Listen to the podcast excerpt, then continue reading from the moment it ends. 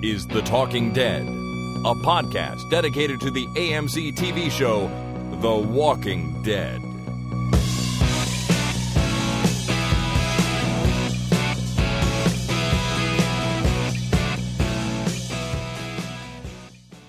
Hey there, everybody. My name is Chris, My name is Jason. and this is The Talking Dead, number 244, recorded Monday, November the 30th, 2015.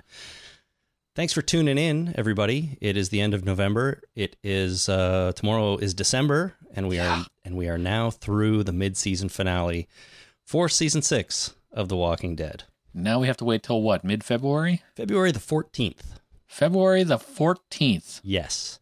That date means something. What is it? Is it Valentine's Day? Oh, yeah, it's Valentine's Day. I wasn't 100% sure of that, but uh, apparently it is Valentine's Day. So we're in the we're officially in the off season, but only for the TV show. You and I are not in the off season yet, Oh, Jason. no, we are always on season. Well, we are. Well, maybe not always, but we've got this podcast to do. We've got another one to do on Wednesday, and then we'll see what happens after that. So, uh, Yeah, then we get lazy because get we don't know exactly what's going to happen. We're not sticking to the rigorous schedule. No matter what happens, we're doing these damn podcasts. We'll, uh, we'll be a little more loosey goosey. A little bit. You got to be loosey goosey once in a while, but we do have some things to do over the break. One of which, and I'm just going to throw it out there right now, is read and review the latest uh, novel in the Walking Dead series of novels. Yes, I've got that queued up on my Audible, and I'm ready to start listening to it. All right, we've got to do Probably that. Thursday, because after we do the podcast on Wednesday, then I got to start working on something else. So Thursday morning, that's when I start listening to it. Good, good. I'm glad you've got that scheduled in because we'll, and then we'll figure out when we're going to do that podcast. But uh, we're getting ahead of ourselves.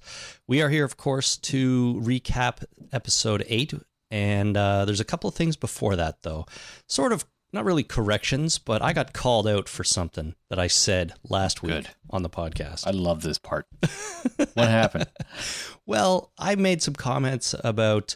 Sorry, we had a listener write in um, and make some comments about how nice would it have been to have Aaron with Maggie when she sees the balloons, and it would have been a nice moment because they Yeah. bonded. And uh, she sees the balloons. She knows it's Glenn. It would have been an emotional moment for both of them. Well, I made a whole bunch of half-assed, harebrained comments about that being uh, a little weird because you know maybe she her her husband is coming back and she everyone thought he was dead and oh look there's this new guy moving in he's hanging out and well I completely forgot that Aaron's gay. Yeah. Yeah, I remember you forgot before and I pointed it out, but uh, this time I figured uh, I'll just let it go. like, because I, I remember thinking that in the uh, in the moment that uh, maybe Chris doesn't remember that he's gay. No, I totally did not remember that at the t- at the time. But you you can't blame me. I mean, good God, we found out he was gay last season, and have we even seen his? Oh no, he's husband? gone. Where the hell is he? That's a question I have. haven't seen that guy this season at all. I don't think. I mean, maybe he was in the living room back in episode one, was it, when they were planning the the quarry thing? But he certainly didn't have a line, and I don't remember seeing him there. So, uh, you know, I I think I could be excused for forgetting it, that he even exists. However, um, it is not. Uh, you know, I, I shouldn't be excused necessarily for forgetting that Aaron is gay, and so uh, my comments completely don't hold any water. Uh, basically, who cares? That's the way I think about it. I mean, uh, why would why should we care whether or not anybody's gay or not? I mean, just because he likes to fuck guys doesn't mean he doesn't like to fuck Maggies, right? Uh, I guess not. So yeah, Anything is possible. anything is possible. Yeah, you can't you can't pigeonhole anybody. No, no, you can't. Uh, and then there's one other thing here. So last week, all- or the other, yeah, last week you couldn't remember what it was that you threatened to rage quit the podcast yeah, yeah, yeah. over. Yeah, what was that? Well, we had Danielle in Milton Keynes, England, write in, and she says, I wanted to make sure that Jason definitely wasn't going to rage quit the podcast. so I went back through your previous posts to make sure he was safe. Jason actually said that he would rage quit the show if Glenn had been hallucinating while falling into the walkers and the storyline had continued with Glenn still on top of the dumpster. Love the podcast. Keep up the good work. Okay, well, thank God. Right. That didn't happen, Yeah. so you don't have to rage quit anything. Yeah, and just just to clarify, I would have rage quit the show, but I wouldn't have quit the podcast. Uh, yeah, so I wouldn't. I- I, just wouldn't watch it. you know, we'd review it. You'd tell me about stuff uh, that happened in the show, and I would comment on it, and then we'd go through feedback. But I wouldn't actually watch the episode. To be honest with you, man, there is an idea in there somewhere where two people get together to talk about a dramatic TV show. One of them has seen it and one of them hasn't. And you get the commentary from the, the non watcher about what it feels like, um, maybe from the marketing of the show, and what it feels like from having someone else describe it to them. That could be interesting with the right people. That could be good. Let's do that. not for this show. No, no, not some other show, some other time. But that's a good idea. Yeah, I don't know if it's a good idea, but Oh, sometimes it's an idea, sometimes the worst ideas turn out to be the best ideas. So and sometimes the best ideas just take a big giant dump. that's true too. um, all right. Well, speaking of big giant dumps, let's get on to our recap of the mid-season finale of season six of The Walking Dead. Start to finish. Start to finish. That's it. Those were our two title reads. Thank you Awesome. to Gemma in Bryn Mawr, Wales, and Jim on the internet. Uh, I enjoyed Jim's. It had a nice uh, lilt to it at the end. It was very nice. It was pretty good. okay, so we we start this episode and we're upstairs in Jesse's house, and uh, Sam comes out of his room, walks down the hall, and he leaves an eaten plate of food at the top of the stairs. We just see his feet. That's what I do.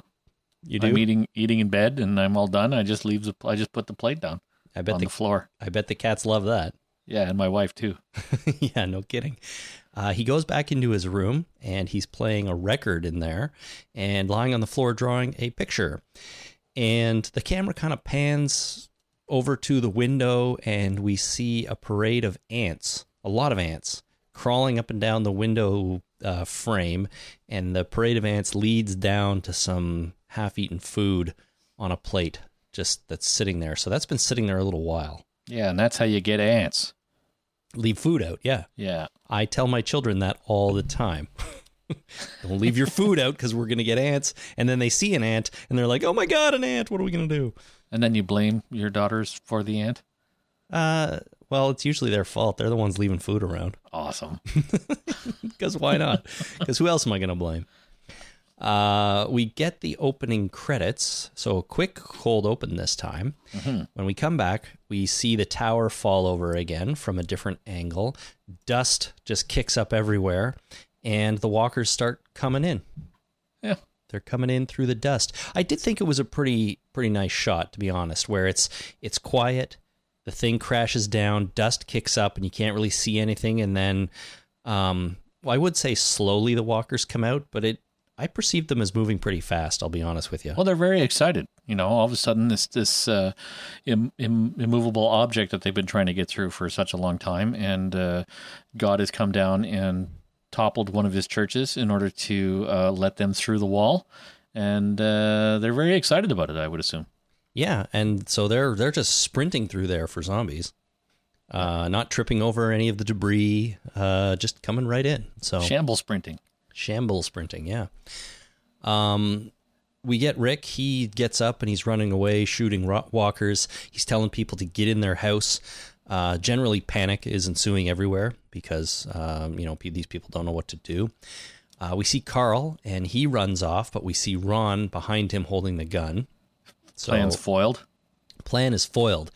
And boy is it lucky for carl because he was about to get a seemed like he was about to get a bullet in his back when uh, this wall fell down we see Tara and Rosita grab Eugene and run away. And uh, then we see Deanna sort of following Rick, and she shoots, or f- she fires at a walker, anyways. No, she shot him. she she winged him, yeah. She she winged him. Yeah. Um, she looked pretty awkward with that gun, I must admit. Yeah. Um, and it did remind me of Rick's uh, little gun training scene with Ron when he said, you know, don't pull the trigger right away because you'll just be shooting from your chest level. You want to get it up to eye level. She was not at eye level. No, she was not. So she Shooting from the hip. Yeah, or the the chest, but uh, either way, she needs some Rick gun training. We see Morgan and Carol, and they're running along, and she falls and I guess bumps her head. Uh, although I wasn't sure about it at this point. And uh, he gets her up, and they run into the house where Morgan is holding the wolf in the basement, but they're upstairs on the second floor, or the ground floor, anyways. Yep. Uh, Deanna, back to her and Rick. She almost gets caught by some walkers. She gets knocked down, and she falls on some kind of a saw blade, I guess. Yeah, so I don't know who's leaving their tools lying around, but usually exposed saw blades left lying around are a bad idea generally. I mean, I guess they could have been working on the wall and the tools were out and the circular saw was I don't know, the the guard on it was broken, so the blade was out or it was something, I don't know, but she falls down and it takes a chunk out of her leg Yeah. and uh, not too good. Um, and uh, Rick helps her up though, and they run off. And of course, she's limping now, so he's got to kind of carry her along. Um, we see Maggie. Maggie is on the ground by the wall, and she's being chased by walkers. She falls down. She shoots a few of them, um, but she manages to get up, and she goes for a ladder up to one of the wall lookouts. Right. A perch. A perch, exactly. As she's climbing up, though, the walkers knock the ladder down. Um, so she ends up sort of hanging from the platform, which was pretty uh, intense, I thought, you know. It it was. I mean, the ladder was tied up at the top, and uh, whoever did that tying at the top uh, in order to prevent the ladder from falling down did a piss poor job. Yeah, if you're going to tie a ladder at the top, you need to make sure it's secure. Yes, if you're going to secure a ladder, secure the damn ladder. Yeah. Just tie a string on it and go. Yeah, it's fine. Well, I mean, the the tying a ladder to a platform like that is not so that zombies can't get up. It's so that the ladder can't accidentally fall down while you're up there, right? Uh, that too, that and doesn't fall down while you're trying to get up there. Like as you're climbing up, it doesn't just kind of slip off and you go flying sideways. Well, sure. I mean that that makes sense too, just for general safety. But it would be worse if you're stuck up there and I mean a ladder falls down. Now, having said that, there are other people around, so someone could just come along and pick up the ladder. Yeah, But wave a flag, you know, uh, put up smoke signals, uh, you know, yell, "Hey, I'm stuck up on the perch. Can you get that ladder for me?" yeah, I, I suppose it's not like you're the only person there. You know, Or if you- climb down, you lazy bastard. Well, uh, we have seen Enid climb the wall. That's true. So it Yeah. might not be that hard. Anyways, the ladder goes down. The zombies knock it down. Sh- Maggie's hanging off. And I was concerned for her. I was like, my God, if she falls now, she's done for. Um, but she manages to pull herself up safely, barely. And she collapses on the platform, surrounded by walkers below. And uh, we get another shot of the balloons, the green balloons floating away. Right. So we cut over to Eugene, and he is kind of hiding, standing against a building or something like that. Not kind of hiding. He's hiding. He's scared, you know, poopless, and he's just kind of stuck in a corner, hoping that everybody will ignore him. Yeah, and it seems to be what's happening. I mean, there are walkers around, but none of them are coming at him. And he hears Daryl on the radio, which we saw in the Daryl episode Yep. when Daryl radios from the truck, and um, Eugene responds with "Help." There you go. It was Eugene. It was Eugene on the radio the whole time. Didn't we have uh, people suspect that it was? It sounded like Eugene. We did, yeah. I mean, it. Uh, a lot of people suspected it's not Glenn, it's Eugene, obviously. So Yeah. clearly, it was Eugene. And then the thing I didn't quite get about this scene, though, is suddenly Tara and Rosita show up and rescue him again. Like, Yeah. didn't they have him a second ago? And what did they tell him to like wait here? We'll go do something and come back and get you. I don't know. It's Serendipity. It was. I thought it was a little strange. It to me, it almost felt like they shot two scenes of Tara and Rosita rescuing Eugene, and then they put them both in. Could be. I don't know. It it was weird, but uh, what they end up doing is hiding in a garage, and uh, they get the garage door down just in time. And there's this great shot of the walkers up against the garage door with their hands sort of banging on the window part of it. I thought it was really, uh, really effective and scary. I mean, Much. you don't have you, you know you don't have really anywhere to go when you're in a garage. Turns out this one had a door, but uh, you know if the if that garage door didn't hold, they would be in big trouble. They would be, and garage doors uh, are not the best for holding because they got to span a very long distance, right, or a very wide distance. So there's not a lot of uh, structural support for uh, you know many many people or zombies in this case pushing against it. So it's not a permanent solution by any stretch of the imagination. No, but you know what? They didn't seem all that afraid in there. I'll be I'll be honest with you. There was they, there was a huge crowd of walkers at the door, and uh, they were like, "All right, we're good now." It- Yeah. Well, they they read the script. They knew what was going to happen, right? Right, We don't course. know. You never know. Yeah. If the script had said the door collapses, they might have been a little more nervous. Well, that's that's why they say I I say they read the script. Like they know the script does not say the door collapses, so Right. they're safe. Very good. Um, Rick, he is helping a limping Deanna as they run away. Uh, they're joined up by Michonne, Father Gabe, Carl, and Ron. So now there's a group of them running away. They've got walkers behind them, and suddenly a bunch appear in front. So they it looks like they're surrounded and, and you know in a, in a bit of trouble here. But suddenly Jesse starts shooting, and they all run into her house Good. and they get away. And once they get inside, the camera pans back to the street. And I thought it was a little funny because it did not look like there were that many walkers right outside that house. Uh, Not at this point, but uh, in the near future, I'm sure. I know, but in just you know just before they get rescued by Jesse, it seemed like they were surrounded in pretty tight quarters by zombies. They run in the house, and then there's like none on the street in front of the house, and they're all Well, kind they of still outran getting them. there. I know, but we didn't really see that. I felt like I felt like they were surrounded. The house was right there, and they they immediately ran in. But I guess they outran them. They came from you know a half block away or something. Well, that's what I assumed is that they completely outran them because uh, they can run faster than zombies can shamble run. Well, they definitely can. They definitely can. So now everybody who we care about in Alexandria has kind of broken off into various groups and hiding places. So here's what I wrote down in terms of who is where to keep Okay. to keep you, you know, to keep you uh, organized. We've got Morgan and Carol in the house that's under construction um, on the main floor. We've got Dr. Denise downstairs in that same house with the alpha wolf who's tied up. And she's there because, you know, Morgan left her there in the last episode when he wanted her to treat his wound. We've got Maggie alone on the wall perch. Yep. We've got Glenn and Enid outside the wall who are just looking in. And then in Jesse's house, we've got Rick, Carl, Michonne, Jesse, Ron, Sam, Father Gabe, and Deanna. And I don't think I'm forgetting anybody in Jesse's house, but that's the biggest group. Where's Aaron? Aaron, we did not see in this episode. He is gone. Where the hell is he? Well, he could be out.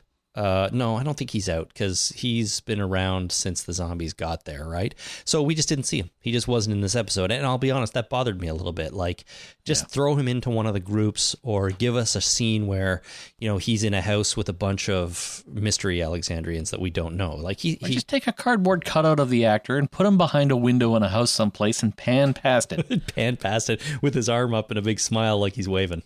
Yeah. Okay. All right. There's Aaron. Good. We're good. Yeah, just so we know where he is. But you're right; it, it bothered me that he wasn't there. I feel like he's an important character on the show now, even though he hasn't had a lot of time. But we need we need to know what he's up to. Yeah. We go outside the wall though, and Glenn and Enid are there, and uh, he is Glenn is sort of thinking, you know, how they can get in. He thinks they can get in on the west wall. I think he says.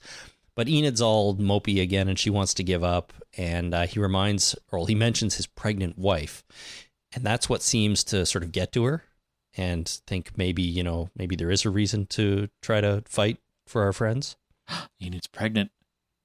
Enid, no, I well, Enid's pregnant. That's why she's so feeling so uh, helpful when uh, talking about a pregnant woman. well, maybe maybe she's having Ron's baby. Yeah. That's what I think. All right. Well, good uh good speculation there. Um but Glenn is basically like, you know, my wife's pregnant, we got to get in and help. And he says that uh, she can be afraid and run away if she wants, but that's how you lose people. Yeah. Um so and then and then Glenn just turns and runs off and goes around a corner. I thought was that was kind of funny. I don't know. It was unintentionally comedic for me for some reason. Right. Uh, back in the back in Jesse's house, Sam's upstairs listening to his music. The whole group busts in. Everyone's panicking. They put Deanna in a bed because she's hurt herself, and uh, Sam, who is you know on shaky ground mentally at the best of times, kind of goes into slow motion here for a minute. He goes in slow motion every time he sees Rick. Is that what it's it a, is? It, it's a Rick fi- uh, fixation. He's pissed off because Rick killed his dad. Well, that seems to be a theme running in that in the children of that family. Yeah. So it's not just uh, it's not just what's going on in the house. It's uh, when Rick is uh, in his field of vision. That's when uh, that's when things slow down and go weird. Interesting. Well, maybe he thinks of Rick as one of the monsters, sort of like his brother, you know? Yeah, and Carol told him that he had to kill in order to not be a monster. Oh, so man. he's the threat to Rick right now. Well, maybe. If he doesn't get everybody killed, the crazy bastard. yeah, that's right. We'll get to that. Um, but Jesse comes and tells him to pretend he's not scared, to just basically man up and pretend you're someone who's not scared, Suck it up, little man. which I'm sure is a lot easier said than done. I mean, good God. Kids are scared, and it's hard for them to pretend they're not. Yeah, well, what do you what do you do? You either tell them to man up, or you uh, slap them, or you strangle them until they're dead and they're not a problem anymore. Yeah. Just don't let Carol near him. Jesus. I'm. it's part of me wishes that one of those things would happen. To be quite quite honest with you. um. Well, and yeah, Jesse tends, tells him not to be scared, which is uh, great motherly advice. Just stay here and don't be scared. You'll be fine. Yeah. We cut over to Morgan and Carol, and they are in the construction house, of course. She seems to not be in the greatest shape. She looks like she has a head injury. She's bleeding from the forehead a little bit. So that's how I figured she bumped her head when she fell down earlier. Right. Yeah, she's got a noggin injury. That's right. That's the technical term. A noggin, right? Yeah, noggin injury. Well, um, she says that she doesn't trust Morgan, um, but didn't think he was an outright liar. And uh, she tries to get up, but she's all wobbly and, you know, goes to fall down. And Morgan tells her to sit down and rest. He says, whatever they have to settle, it can wait. And she kind of seems to agree at this point, and as do I. You know, Yep. there are bigger things going on here right now. Uh, we cameras on Carol, and it does a pan down through the floor to the room where Denise is there with the alpha wolf. Very nice. I didn't catch that pan Just in transition. Yeah. that was nice. just in case, I guess people were unsure about where everyone was, you can, you know, infer from this that we're in the same house, we're just a floor down. So important to know that for later. Yep. Um, so Denise and the wolf are talking about the bad things the wolf has done and how he thinks that, you know, none of the people should be here. Uh, really, what he's saying is what he's been saying all along that you guys have had it way too easy and you don't deserve this place. You don't deserve to be here at all. Um, you know, she accuses him of killing people, and he says, No, I freed them. So he doesn't see it as murder or killing. And he tells Denise that his wound isn't a bite, but just a cut from when he was breaking into a car I cut myself on the bumper. on the rusty bumper. Yeah. Yeah. Um, and Denise goes on to tell him that, you know, you weren't born this way. You changed into something, or you changed into whatever you are now. And uh, I don't like it. Yeah. Nobody seems to. But she takes out her stuff to treat him. So she's going to do her doctor's duties. Well, she's got the hippopotamus oath to to adhere to, right? Where she she has to help somebody. You're right. Doctors have to help other people until they are unable to. Yeah, I, just like hippopotamuses. I'm, That's yeah, why that's they call it that. Of course they do. Uh, I'm pretty sure that's an oversimplification of the rule, but uh, we'll have to we'll have to go with it. Uh, we go over to Michonne, and she's treating Deanna, and Rick comes in, and they realize that Deanna has a very obvious big bite mark on her side. Yeah, so when she fell down and hit her leg on the saw blade, there was uh there was a, a biter right next to her, and I guess the biter was able to take a bite.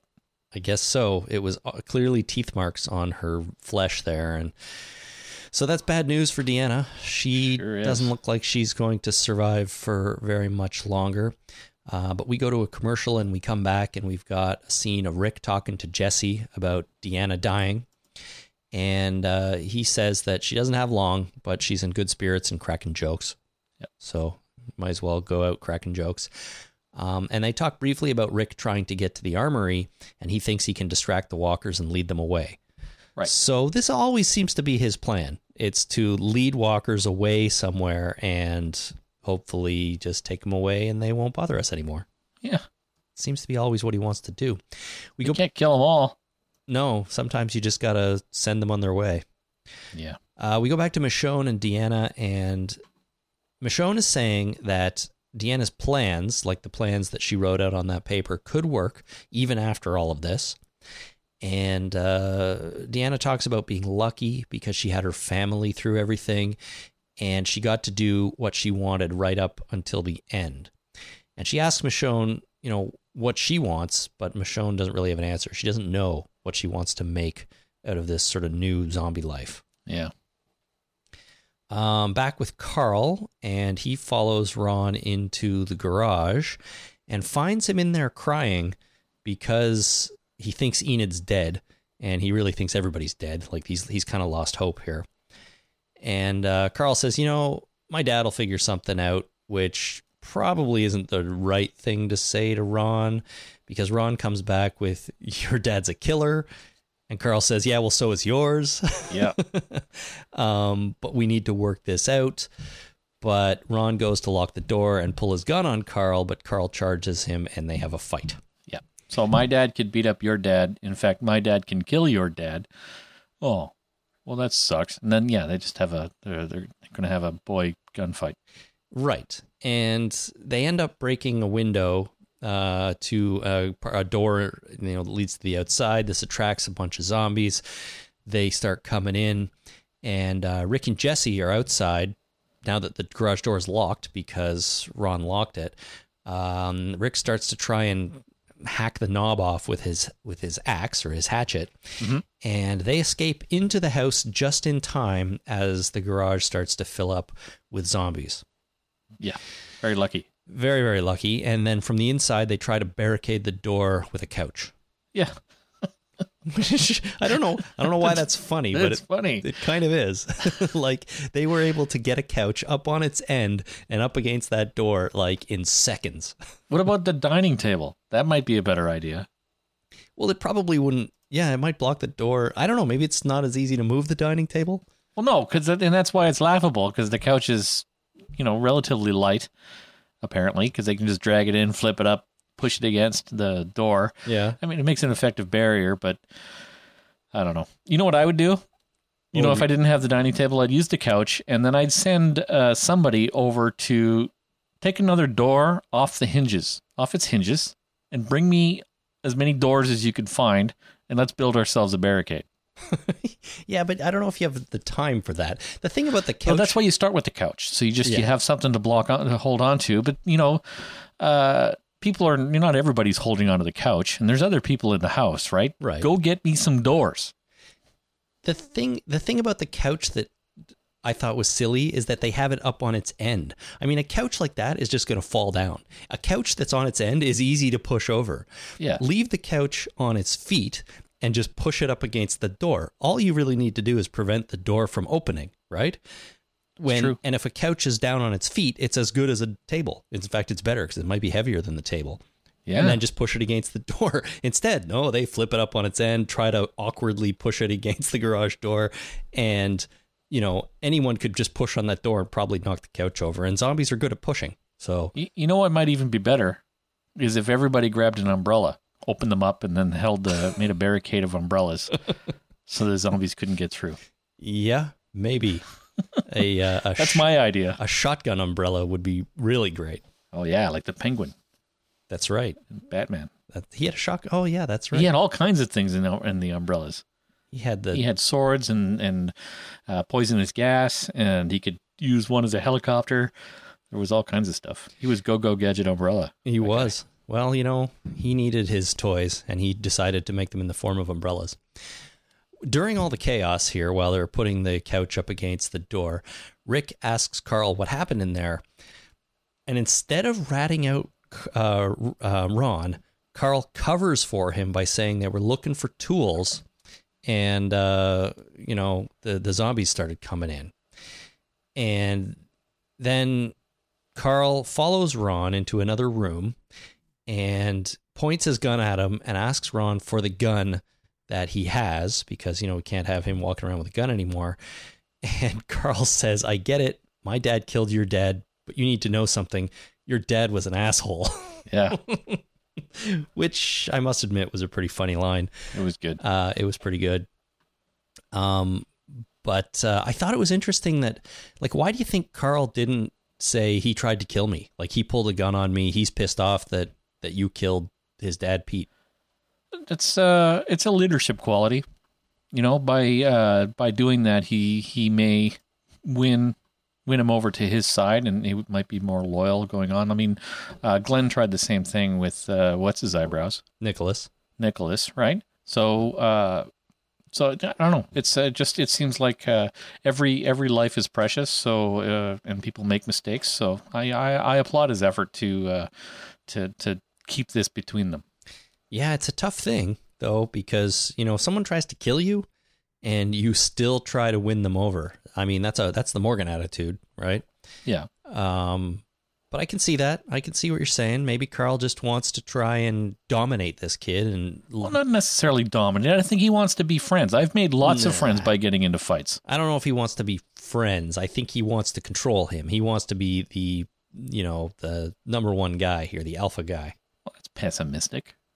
Oh, come on. You someone pulls a gun on you and actually wants to kill you. I don't know, man. I think that's Oh. uh, I think that's that's a lot to ask of someone.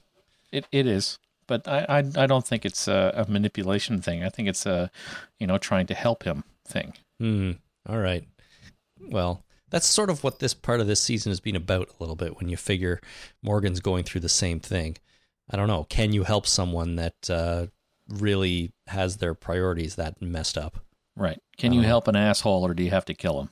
yeah, well, if you ask Carl or Rick, Yeah. your dad was an asshole. Uh, but we go to a commercial break, and when we come back, we hear Judith crying, which is not a good thing when there's zombies all over the place. Rick goes upstairs and he finds Deanna hunched over the playpen and, you know, nearly axes her in the head before realizing she's still alive. Yeah. So, but it really did from back behind look like she had died, turned, and was going after the baby. So I don't blame Rick for being a little cautious there. You don't leave a dying, bitten person alone In a, without somebody uh, able to dispatch them when needed. yeah, well, they figured that out pretty quickly here, and especially in a room with a baby. you know, Yes. Um, but, but Deanna says she just wanted to see Judith one more time, and uh, but she kind of collapsed on her way there, so she was not doing so well. And Rick helps her up and into bed, and he says somebody needs to stay with her. Yeah. you need to be assisted into the afterlife as needed. A little bit, yeah. Now, Deanna gives Rick two notes that she wrote one for Spencer, her son, and one for Maggie. And uh, she asks Rick to look out for him, for Spencer, and they agree that everybody there are now Rick's people. Right. And she reminds Rick that he is one of us, and that was the right answer. So I saved Spencer not because he was your son, because, but because he is one of our people, Right. and we look after our people, which is a nice message. But what about these two notes? Like, I can understand Deanna writing a note to her son. Yep. Um, but frankly, where was he? Like, I guess he was stuck in another house somewhere. But again, would it have He's been with Aaron, wherever Aaron is. Maybe, but would it have been that hard to to write him into this episode somehow? Eh, maybe, maybe not. I don't know. But the other one's for Maggie, and I assume that's just because Maggie and Deanna had been working close together. Yep, yep. All this time. They bonded. yeah. Um, but it did feel a little strange to me. Uh, well, we don't know what the, what the note says, right? No, that's true. And I guess Dear guess, Maggie, I, I don't know you really, and uh, I just met you, but you know, good luck. but I think you'll be a great match for my son. Uh, Yeah, yeah. Dump that Glenn guy if he's not dead already, and uh, go talk to my son. He seems nice. what is it about me wanting to hook everybody up with Maggie? Yeah, Spencer, it's just you just. I, I think you just don't like the Glenn Maggie thing. You want everybody. Uh, uh, you think Maggie has made the wrong choice? Spencer's not gay, is he? I don't think so. Okay, I don't think so either. But if he I is, think maybe you just want to get together with Maggie, well, and there's uh, that. that's the only logical choice in your heart of hearts. No other man can have her. Yes, That may be it. not Lauren Cohan, Maggie.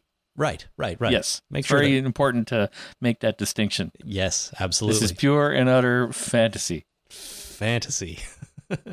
we go to the garage uh, again, and Eugene is in there reading the history of the world. See, by lighter light. yeah, in a pretty well lit room. during Which- the day. yeah, during the day. And for a guy who panics at the sound of walkers, he seems awfully calm considering there's a whole crap load of them right outside that garage door. Maybe maybe he's just looking at the pictures. You know, when I get uh, antsy and I start to, you know, I sit and try and read, I'll end up reading the same paragraph like six, seven times, right? So maybe he's not reading at all. Maybe he's just, uh, you know, trying to read in order to calm his mind. Trying to calm himself just by distraction, really. Yeah, the letter doesn't make any sense though. I don't know what the hell's going on there. That was a little strange. Um, and so Rosita and Tara there, of course, and she's Rosita's starting to lose a bit of hope. Um, but Tara tells her that this is not the end. Don't worry, it's not the end. She says that a place like Alexandria has got to have a price, and that they have to earn such a nice place. And uh, I guess they haven't paid the price yet because this is it. Yeah, you be. don't stop paying until the uh, the price is paid. That's right. Um, and they decide that they need to get into the house by picking or by shooting the lock off the door. But then Eugene pipes up and says, "You know what? I can pick locks," and gets to work. Nice. So it is within. I've always wanted to learn how to pick locks. It is within. I don't. What did he? Where did he pull that lock picking device out of? It looks like he took it out of the book. So he was Well- just sitting there holding on to a, a bent paperclip, and that's all he needed to like get in the lock. All you need is a paperclip. Really? Uh, no, I have no idea. All he needs is a paperclip. Okay, well he's got he's got lock picking master skills, and so he can use Yes. anything. yeah. Anyways, he gets to work. We don't see him pick the lock. We Well, how uh, boring would that be? Well, I don't know. It depends on how long it took him. Well, it takes a long time to pick a lock, especially with a paperclip. All right, I guess And, so. and, and you need two paperclips. okay. Well, You need a paperclip and a screwdriver, maybe. I'm going to assume he had another one ready to go. Go go watch videos on how to pick locks. They're fascinating. You've been trying to teach yourself, have you? No, I mean you stumble across stuff on the internet, right? Various videos and such. Naturally. And some of the videos that I found on uh, one was how to pick a lock, and I'm like, wow, that's an interesting subject. And I looked at other videos on how to pick locks, and uh, the theory makes sense. I've never actually physically tried it, but I've always wanted to learn. Ask your wife to lock you in the basement and see how long it takes you to get out. Well, it wouldn't be hard. The door is pretty flimsy. Just kick it. By by picking the lock, not kicking it down. Oh, there's no lock on that door. Well, you know what I'm saying. Uh, I could just take an old lock from when we changed the locks on the house and sit and watch TV and practice. You could do that too. There you go. Yeah. Anyways, Eugene gets to work picking that lock, and we have another camera transition up this time, up through the floor to Carol. So now what they're telling us, which I did not realize before this, is that Eugene, Tara, and Rosita are in the garage that's attached to the house that Carol and Morgan, Morgan, Carol and Morgan. Morgan, and everybody else is in. Nice. So that's helpful. Um, Morgan is watching over Carol upstairs. He goes to take a look downstairs, and suddenly the lights go off, and Carol's gone. And he's Magic. yeah, he starts looking around, but she jumps out, pushes him down, and runs down the stairs. So Carol was faking it. she just wanted to, you know, distract Morgan or wait till that she had her moment and she could get downstairs. So we go into Jesse's house. Walkers are pushing through all the doors. Michonne starts killing them in awesome fashion with her sword. And everybody runs upstairs because where else are you going to go when uh, downstairs is starting to fill up with walkers? Right. Bring the couch. Well, they, they block the stairs with the couch, so they managed. To Don't forget the couch. Don't forget, we're gonna, we might need to sit on that later. um, they managed to block the stairs with the couch, and Rick chops a zombie and says, "You get the other one. We're gonna need at least two. Did you see the zombie with a stick in his face? Yeah, he had one right through his face, right? There was a number of zombies in this uh, this group that had stuff sticking through them, like sticks and weird things. I mean, do you think that's because they'd been traipsing around through the bush and stuff, and they fall down and get shit stuck in their face? And No, there was no logical reason for it. Like they were in a quarry, right? yeah, So where they're going to? Well, I guess they got into the quarry eventually. So maybe they got stuck in the face with sticks, and then uh, from hanging from a tree for a year or so, the branch broke, and then they ended up in the quarry with a tree sticking out of their face. I don't know, or just all those zombies pushing on each other. You know, in the forest, someone gets a, stick in the eye and it stays there. I don't know, but it did look pretty cool. I thought he had a Yeah. he had a stick through his cheeks. Um, what? Uh, where were we? So they run upstairs, right? And Rick chops a zombie. Says we're gonna need two. Um, we go back to Carol. She comes down into the basement where the wolf is with her knife, and Morgan comes running behind her with his staff. And uh, he says, "Listen, Carol, this could have waited, but it can't now." Yeah. So basically, Carol wants to kill the wolf. And That's that's a good plan. well, it is, but that's kind of it. Like all this was all about her getting downstairs to kill this guy. Um, meanwhile, like the zombie apocalypse is happening outside. I mean, I know it's been happening for a while, but like there's a rather urgent, there's a rather rather urgent zombie crisis happening outside. Nah, they've been surrounded by zombies many times. Eh, Well, Carol, I mean, she doesn't seem to be afraid of anything, so Yeah, it's it's not a big deal. It's uh, she she knows what needs to be done, so she uh, she tries to take care of it. That's true. Uh, after a commercial break, we have Rick. He's pulling a zombie upstairs and he explains to everyone that they're going to put on the stench coat and all go walking through the zombie crowd to the armory. So they start cutting into the zombies, and uh, Father Gabe's standing there and he looks like he's going to puke.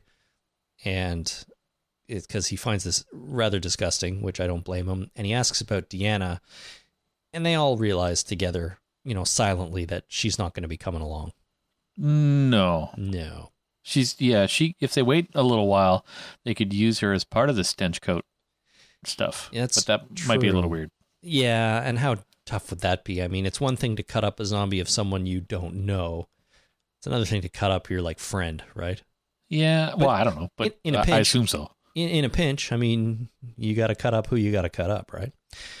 Um, back with That's Morgan. what I always say. Yeah, exactly. Back with Morgan and Carol, they're arguing about whether or not to kill the wolf, which was just fascinating TV.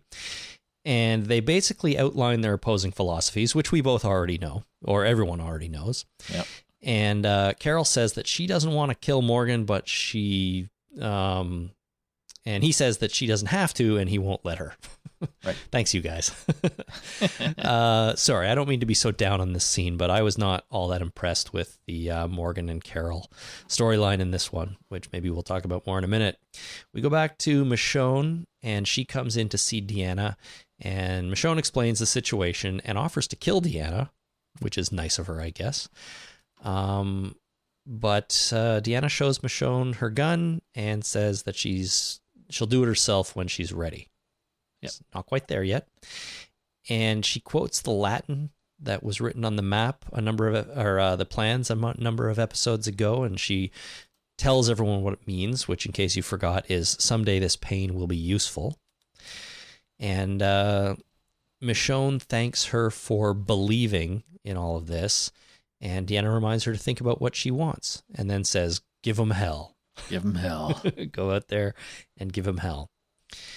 Um, so back in the other room, everybody's covering themselves with the guts, and Sam comes in, who, you know, is clearly, uh, you know, disturbed by all this, as we know. And Jesse explains to him what's going on, and once again, she tells him, "You just got to pretend you're somebody who's brave. Don't be yourself. Pretend you're somebody else who's There brave. you go. You know, how hard can that be?" Never underestimate the human power of denial. Yeah, I I suppose uh, there's no zombies downstairs. There's no zombies outside. Everything's fine. Yeah, if you can deny something, it's not a problem. Yeah, it doesn't exist. Back with Carol and Morgan, they're still arguing. Uh, she says she will kill Morgan in order to kill the wolf to prevent anybody else from dying. And the wolf pipes up and says, "Yeah, you should kill me. Yeah, You know, if I were you guys, I'd kill me." that makes sense. Yep. Morgan knocks the knife from her hand and they fight, and he ultimately gets Carol down and unconscious. And while he's standing there looking at her, as always happens, the wolf jumps up, picks up his staff, and knocks out Morgan. So now both of them are down. Isn't that helpful to oh, everybody? Oh, no. Denise yells, No! But it's too late because Mr. Wolf grabs a knife and points it at her. Yep. So now he has the upper hand. After all of this, this is the way this is playing out. He knocks everybody out and gets a knife. So everybody else in the house, they're getting ready to walk through the zombies. Father Gabe reassures Rick that he's ready and he won't turn back. Okay, great.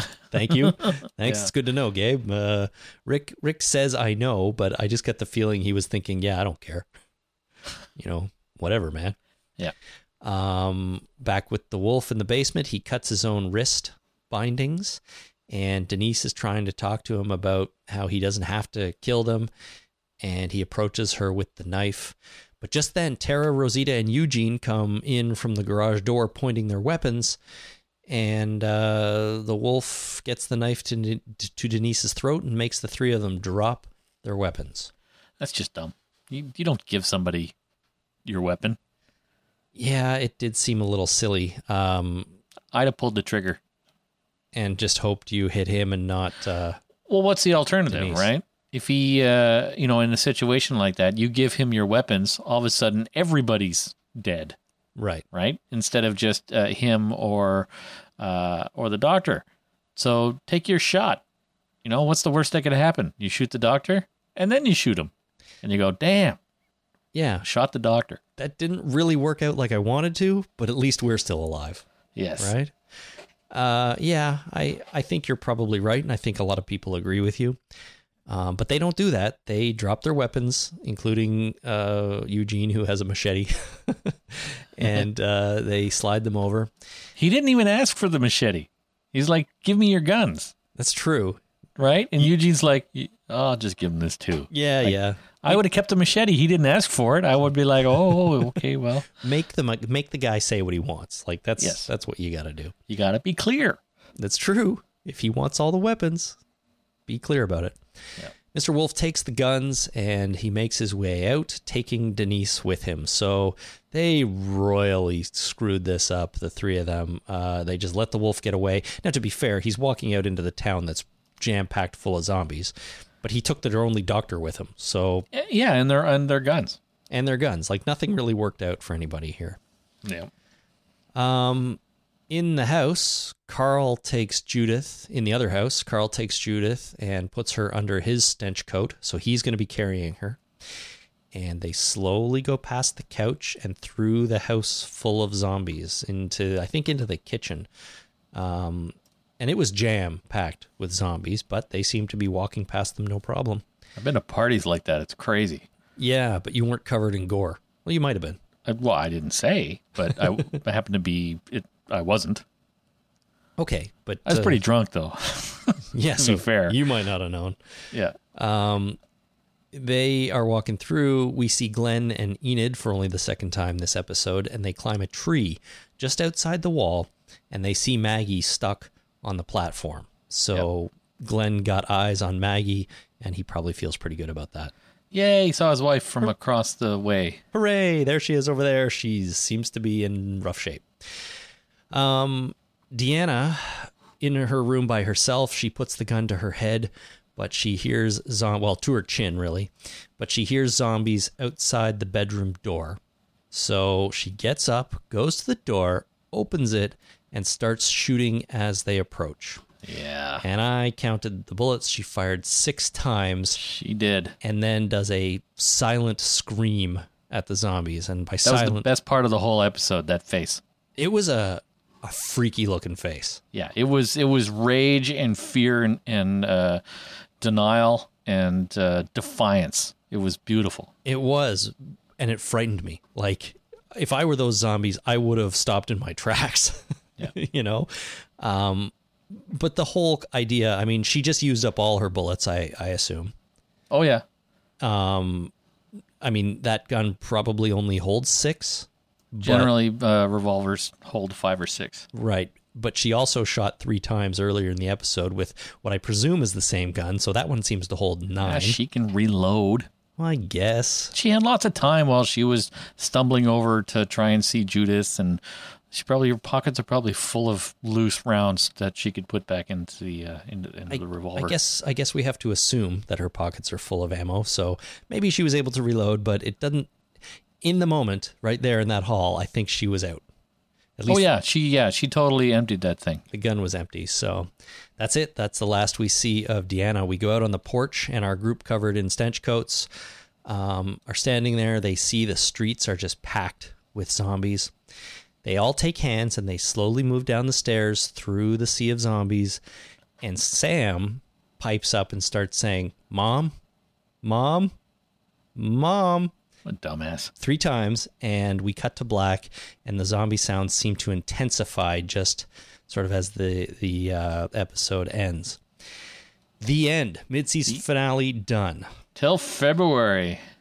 until Valentine's Day. So that was it, Jason.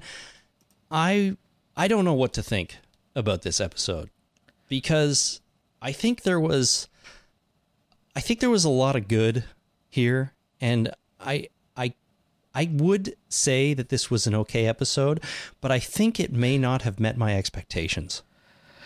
Well, as a finale, no. As a filler episode, possibly. How can you call the mid-season finale filler though? Like that's well, it, it would have worked as a filler episode, possibly. But it, this does not work as a mid-season finale. I think what you're saying is that if this was positioned as a filler, like if this was a transition episode or something, this would have been actually a really great one. Uh, well, I wouldn't go Maybe. great. Well, I, I mean, you don't have high. Generally, people don't have high expectations for what you'd call a filler episode, right?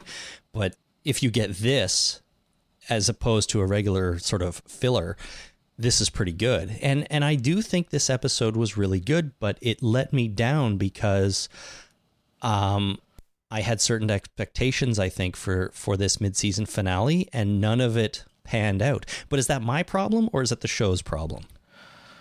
Well, I mean, it's a collaboration between the, uh, you know, the producers of the show. Like the, I know by producers, I mean everybody involved in making this show and the audience. It's, uh, you know, they they release it with their ideas, but uh, it's uh, it's us as audience members that uh, imbues meaning because you have to individually imbue meaning to something. You can't uh, you can't make something something mean something to somebody else. You can only make what you think it means, and then they will interpret it in their own lives. So it's not their fault or your fault. It's a collaboration between you and them. And if that collaboration falls short, I don't know if there's any particular side of the blame that you should assign. Yeah, but I, I'm I'm not sure. I'm not so sure about that. I mean, I get what you're saying, but like, I I sat there at the end of this thinking to myself, why didn't I like this episode? Like, because I do think it was good. I think it was exciting. I think there was lots of action. There was some great tension. I must admit, the scene in the garage with Carl and Ron when they're fighting, I really thought something horrible was about to happen there. And I was super tense about it. But then nothing did. And at the end, you you really think something insane or exciting or horrible is going to happen as they're going through the zombies and then it just ends. And I, f- I feel like maybe that's not the show's problem. Maybe I brought too much with me into this and expected too many things. And in that way, I was let down. But is that my fault or is that even a fair criticism of the show? I, I'm not so sure it is because I go, I go in with comic book knowledge. I go in with, um, you know, what I, what I expect is going to happen based on the story that they're telling. And if I'm let down by those things, or I don't feel like they the show lived up to what I expected them to do, I think that might be my problem and not the show's problem. You think so? Well, You're gonna you're gonna go ahead and blame yourself? maybe not 100% because no matter what my expectations are, the show should be able to stand on its own and surprise me and entertain me and so on.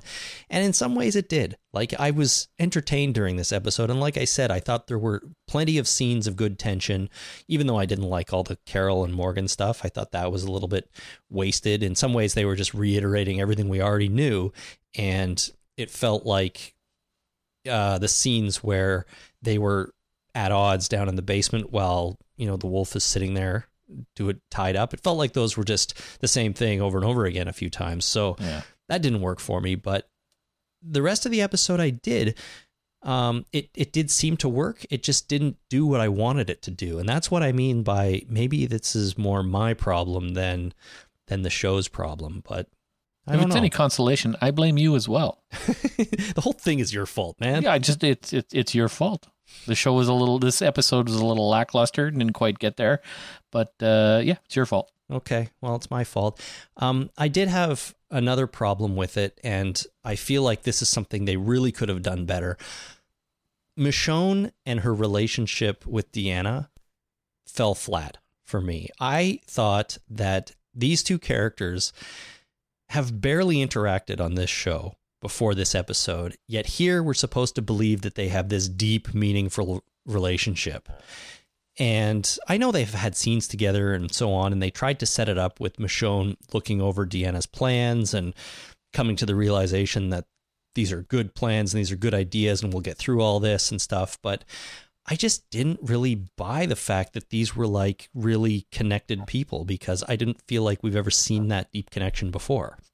People can bond in these moments and they don't have to bond before them. Well, true enough. but I think we needed some sort of pretense for it. Right. Right? I mean, to me, why not have Maggie take Michonne's place? Why not have Michonne be stuck on the wall and put Maggie in the house? We know that Deanna and Maggie have been working together since they got there. They have this relationship. It felt to me like for some reason they wanted to have this note writing scene where or note passing scene and they wouldn't have been able to do that if Maggie was in the house. Well, we needed. We also need Romeo and Juliet uh, to see each other from across a crowded, zombie-ridden field. Right. Right. So that that that wouldn't be possible if Maggie was in the house. No, I agree with that, but I don't know that that scene added anything to this episode. I mean, Glenn was No, but it might add to the next one. It might. It might. Um, but they could have done that scene in the next one then, couldn't they have? I don't know that they needed to have that scene here where Glenn sees her and and I didn't feel any emotional payoff from that. Like Glenn sees her, we already know he's you know, his whole purpose is to get back to his pregnant wife and so on and um so when he sees her across the field, I'm like, well, that's great. Uh, you know, he he sees her. I mean, that's what we know he's trying to do anyways.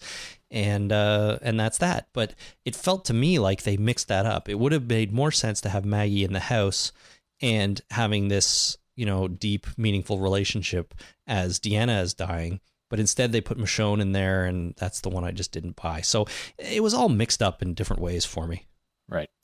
So, um, so yeah, I mean, because I think maybe I took too much baggage into this episode, I don't blame the show as much as I might under normal circumstances. And I think that there's this episode probably did have lots to like about it, um, even though I was a little bit disappointed by the whole thing. Right. Um, how did you feel about the ending though, and just having Sam sort of talking or trying to get his mom's attention and then cut to black? I kind of like that because Sam's a bit of a dick and uh, he is endangering the whole group by speaking English because zombies don't speak English and they uh, they recognize English as Mm-hmm. a, a language of the living. So uh, I thought that added a little bit of tension uh, at the end, and I I kind of liked it. Yeah. Um I didn't mind it. I just again, I wish something bigger had happened at the end. Like we we sort of it's it's so ambiguous. Like yes, he's talking, but there's no indication that that's going to attract the zombies really. Uh, although I guess the zombie sounds did intensify as they cut to black, so maybe that means they're starting to get riled up. Um, but I just wanted something bigger. Instead, it, the episode felt like it just sort of fizzled out, or they needed another five minutes or something like that. Right. Um, so, but I- but I I wasn't as bothered by that ending as as some other stuff, and uh, I know. Well, I mean, I hope we'll get something big in the next episode when it comes back in February. Um, but I kind of expected it to happen here. So, Right. um, before we move on, though, there was one more scene that I don't know if you saw because it played during the first commercial break of Into the Badlands. I have not seen it, and I suspected that there might be something like this that I did not see. So this was kind of a post-credit scene, but AMC, I guess, is so desperate to get people to watch Into the Badlands, they put it 10 minutes later during that commercial break um, instead of immediately following the credits for this episode. And I'll explain the scene to you if you want. Um, This is a good trial run for that, uh, you know, watching a television show where you've seen it and I haven't. Yeah, exactly. Um, I didn't make any notes about this, so I'm doing this completely from memory. Um, and everyone out there, I don't consider this a spoiler. It was broadcast. It was essentially part of this episode, so it, just consider this to be part of our recap. But it hap- it happened ten minutes later.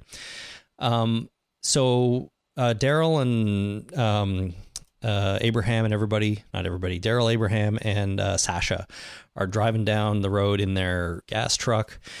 They see some people on the road up ahead, and uh, it's five or six guys, heavily armed, all with motorcycles, but they're off their motorcycles and they're standing there. So Daryl pulls up, brings the truck to a stop, and the guys on the road start yelling at them, saying, "Get out of the truck!" They don't move. They don't, uh, you know, they don't surround them or anything. They just say, "Get out! We want to talk to you." So Daryl turns the truck off. They get out. They stand by the truck, and the guy, um, the guy basically who's I don't know the head guy of this motorcycle gang says, uh, you know, that truck is ours now. We're taking it, and uh, you're gonna have to give us your weapons. You're gonna have to give us everything. And I think Daryl says something like, "Well, why would we do that?" And the guy goes on and he says, "You know, everything you've got stashed in there, the everything in the glove box, everything, it's ours now. It is now the property of Negan." Oh, That's what he says. And that's it. So there you go. So we know now that this mysterious character named Negan, which we know nothing about, is going to appear on this television show. yeah. Um, so I mean, it's you, you can't really talk about him without saying Negan is a character from the comic. If you've read the comic, you know all about him. We're not going to spoil that here. We're not going to talk about him here, but uh, it does appear that there is another group of people, and they have a leader whose name is Negan, and they seem to like to take stuff from other people. Well, who wouldn't? I guess if you need stuff, you're going to take stuff. It's it's a new world order. If you need something and somebody else has it, figure out a way to get it. figure out a way to make it yours. So this kind of sets up the second half of season six because I guess this is what they're going to have to deal with in the in the uh, back eight episodes of this season. Uh, and we know that Negan, the character, has been cast, so it's no secret that he's coming. Um, but show watchers who just watch the show, that's all the information they have at this point. And I didn't mind this scene, uh, but I do feel like, to be honest, that when you couple this with the way the main episode ended, with them walking through the crowd, Yeah. to me, it almost felt like they were showing us this to make up for the fact that the episode didn't really resolve anything. Well, I think that's something you're bringing to the table. See, I, I told you I'm bringing no, I'm not. Talking, I don't necessarily agree with you on all the other stuff, but I think that uh, that's something that you're bringing to the table. This is a, uh, uh, no, I wouldn't say time honored, but this is a uh, a standard thing that you do in movies and television now. This is something that The Walking Dead has done in the past with Morgan showing up, uh, you know, post credit kind of thing. So this is not new. This is not uh, unexpected. This is just uh, a device that they use. Um, the fact that they used it here doesn't mean that uh, the show was crap and they need to make up for it. Well, I don't. Well, no, you're right. It doesn't. But don't you feel like there's a right way to do this and a wrong way to do it? And the right what way. the hell do I know? I'm not a writer, a professional writer of a television show. Are you sure? Some of our listeners seem to think you are. I, uh, no, I'm. I name one show I've written. well, I'm sure there's something. Yeah. Um, what I'm saying though is the right way to do this is to show us Morgan, show us a character that we know that we are interested in and we are curious about what he's been doing. Here, they show us characters that we know, but we know exactly what they're doing. They've been driving on the road back to Alexandria, which seems like it takes pretty long to drive 20 miles.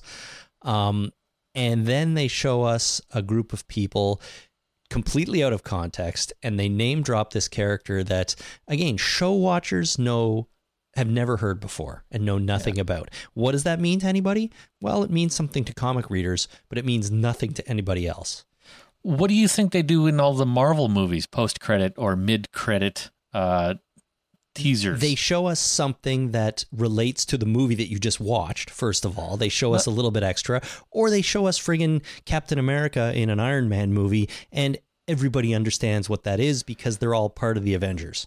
It Not works. necessarily. It was before the Avengers. Uh, you know, before they even made an Avengers movie, they had uh, they had uh, what was it? Agent Coulson showing up uh, post credits, talking to somebody about uh, you know Shield or something, right? And if you were a comic book reader in the, in the Marvel universe, you knew what the hell was going on. But if you were some schmo like me, just watching a movie, not knowing anything about the uh, the Marvel universe, and it's like, well, that was cool. I better go on the internet and find out what the hell that means. but you know who the character is, and you know that he's important to this story, and you've seen him before. Like if not you, necessarily. I mean, what was uh, if what was his name shows with the eye patch?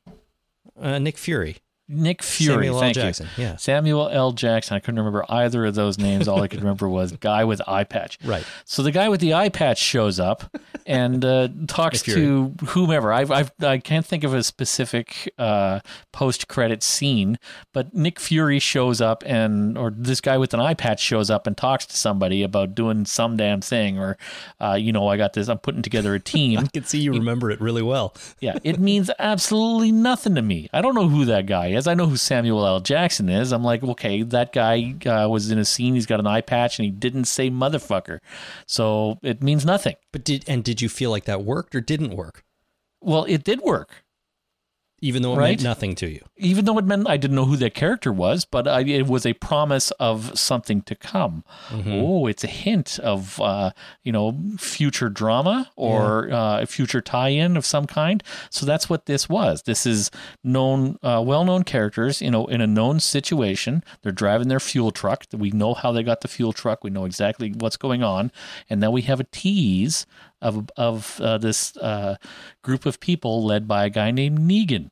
You know, to people that don't read the comics, that's just uh, hey, what's going on? There's this thing called Negan, but it's mainly for the comic book readers that go, holy shit, Negan. That's true. I I, take your point, and and but uh, I I don't know. For some reason, I feel like it works better in the Marvel movies than it does here. But Well, that's because they pioneered the damn thing. Yeah, right? they invented the You know, they started the whole this whole thing, and then now everybody's doing it, and now it's you know gotten to trope level. Almost. So they're they're jumping on the bandwagon. yeah, well, I, I don't know. I mean, it. I I didn't mind the scene, but I did think to myself, you know, you're you're you're driving down the road in a in a ten ton fuel truck, or I don't know how much the thing weighs, whatever, a heavy fuel truck, Yeah. and you've got a long run coming up to these guys, and you see a bunch of dudes with heavy weaponry and motorcycles in the road. You know, maybe just step on it and take them out. Yeah, maybe He's- maybe stopping is not the best idea. I mean, they have assault rifles, right? huge assault rifles, heavily No, armed. no, not the guys. guys. I'm talking about. Uh, Oh, uh, yeah. Abraham has an assault rifle on his lap. I think. yeah, and so does uh, Sasha. Yeah, she does. No, they got assault rifles. Friggin' lean out the window and start shooting. Damn it! Well, that's kind of what I was thinking too. It's like don't Or shoot the any- window. Shoot the window and then kick it out. That's a trope. That's definitely a trope. But I was thinking, don't take any chances. Just mow these fuckers down, and uh, and you'll be fine. Like, why stop just to have all your stuff taken away? So that kind of bothered me too. But at the same time, I know you know human nature is not to run people over; it's to stop and see what's going on. So Well, that's what they teach you in driving school, don't right? run people over in the road. Rule number one. yeah. pretty much. so, anyways, um, that's it. That's the mid-season finale. Um, I know I've come off pretty negative on this, but I did enjoy this episode, and I'm trying to get out of my own head a little bit and put up my expectations aside because I don't personally feel it's fair necessarily to judge the whole episode based on what I think it should have been. I mean, maybe a little bit, but Did Did you have a big dinner? You You're feeling kind of gassy and a little acid reflux. You know, could that have factored in? last night, you mean? Yeah. No, I just think I I was looking forward to it all day or all week, and as the day went on, I was getting more and more excited, and I'm thinking, here's what they're going to do tonight, and it's going to be amazing, and I can't wait to see this scene. Oh, you got to you got to calm down. You remember what happened with the Dark Knight? I know, I know, and I you went to see it and you were so excited you couldn't enjoy it. I was so excited I couldn't even pay attention to the movie, which is the problem. I Yeah. I walked out of that the first time seeing it with you, Yeah. and and like I could I couldn't have told you what happened in that movie. Like none of it went into my brain. It just sort of went in my eyes and out the back Yeah. of my head. It's like we thought we saw it in IMAX. Yeah, and it it just It was really good in IMAX. it was amazing, but it just it didn't register with me because I was too busy thinking to myself, "Oh my god, I'm seeing Batman or The Dark Knight in IMAX." You just have to take a deep breath. yeah, Everything is fine. hmm So uh, yeah, you just got to get out of your own head. I, I have to do that a little bit, and that's why I'm trying not to shit on this episode so much because I don't think it was a bad episode. I think I just brought too much baggage to the table. Right. Um, but let's take a short break and come back and do some holy crap. Did you see that's because I think some people's opinions of this will come out in those too. Cool. So stay with us. We'll be right back.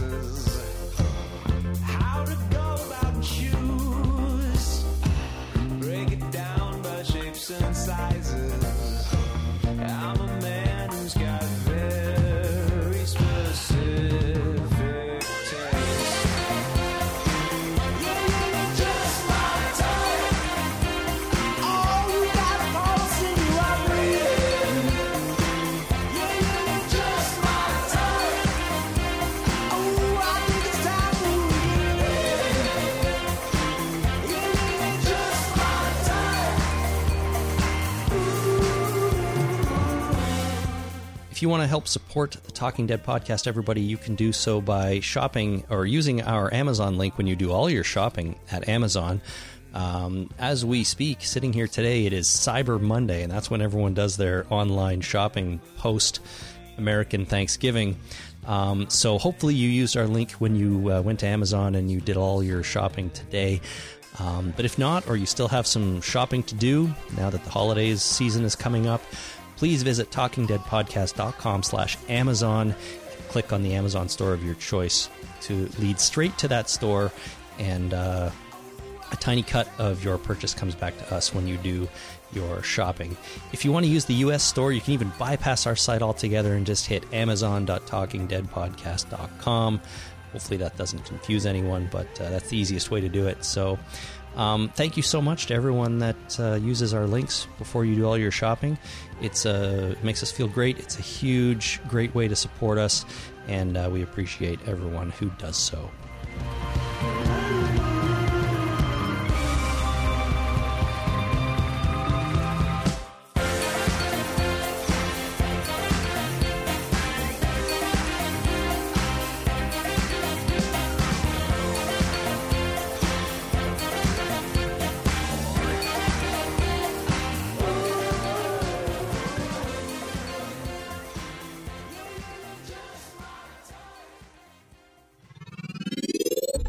Holy crap. Did you see that?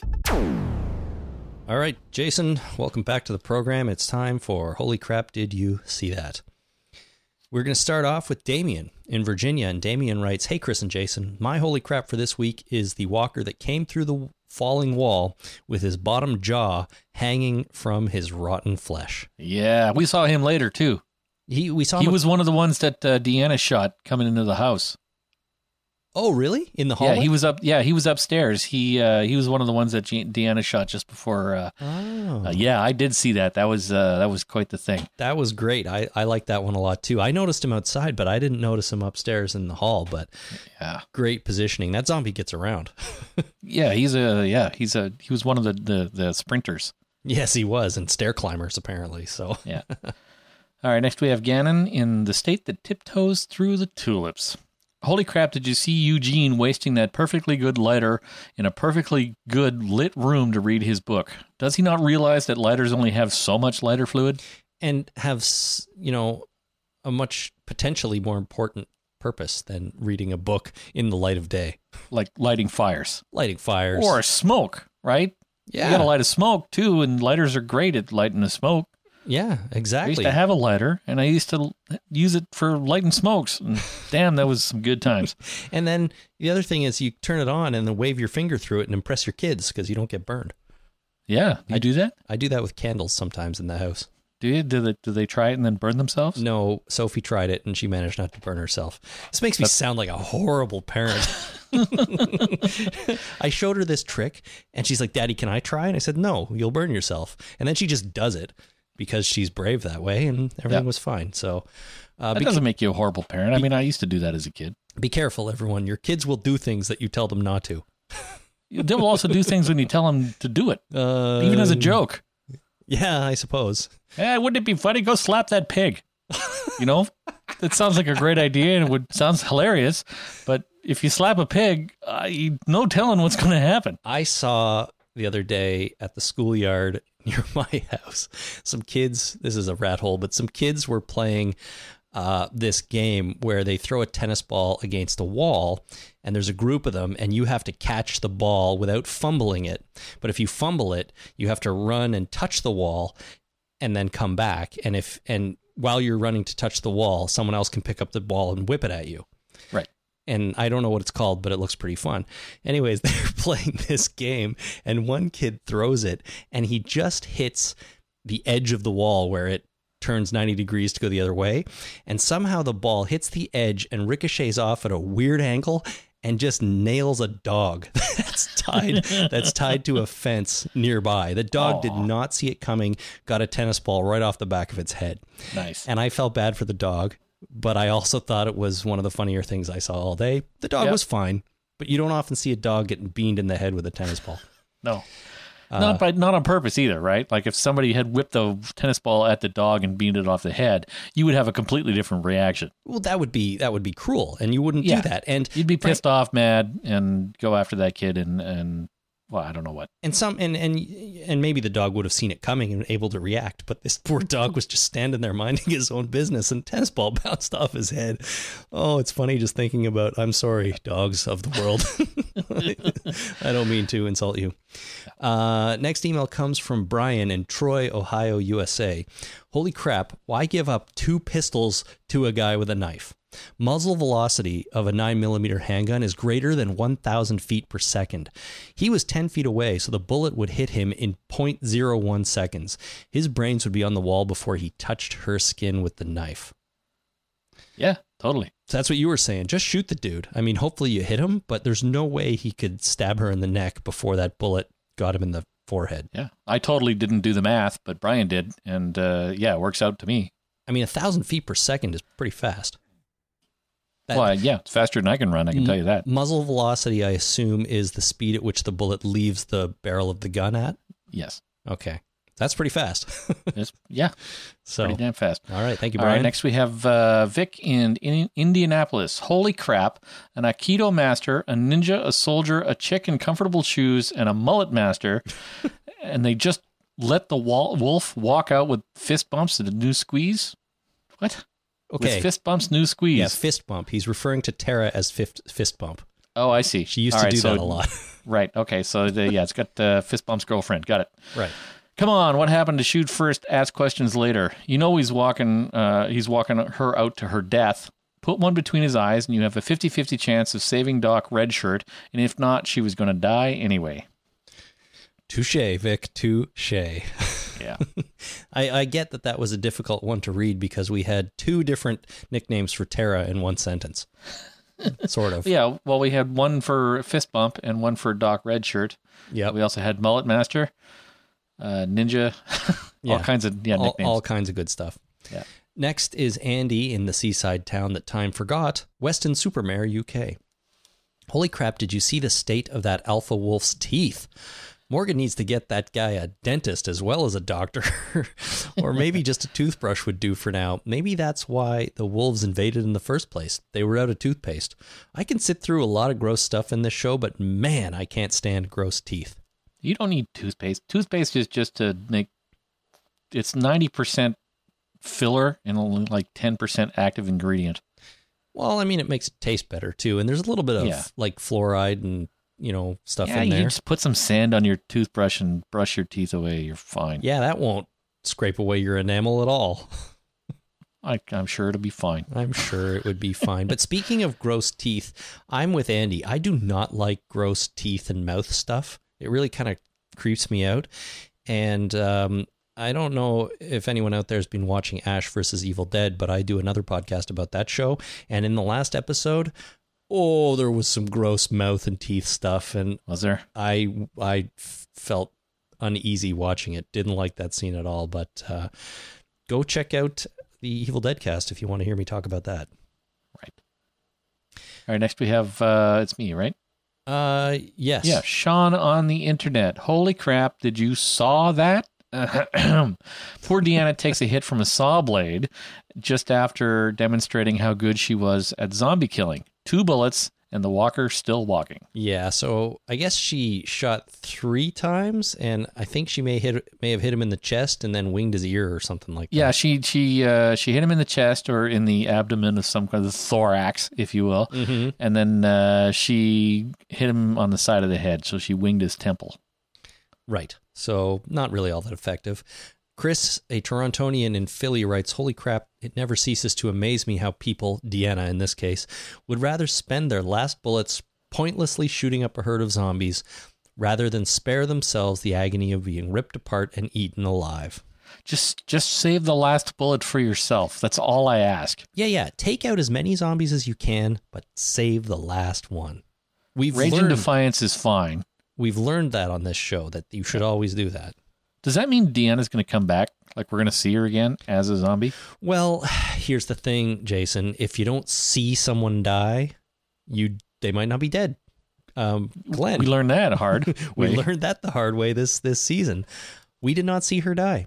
We saw a crowd of zombies coming down a hallway at her, who was out of ammunition, we assume, and was already bit and therefore dying and very weak, anyways. Um, if she comes back, I think that will be redonkulous. Well, she might show up as a zombie.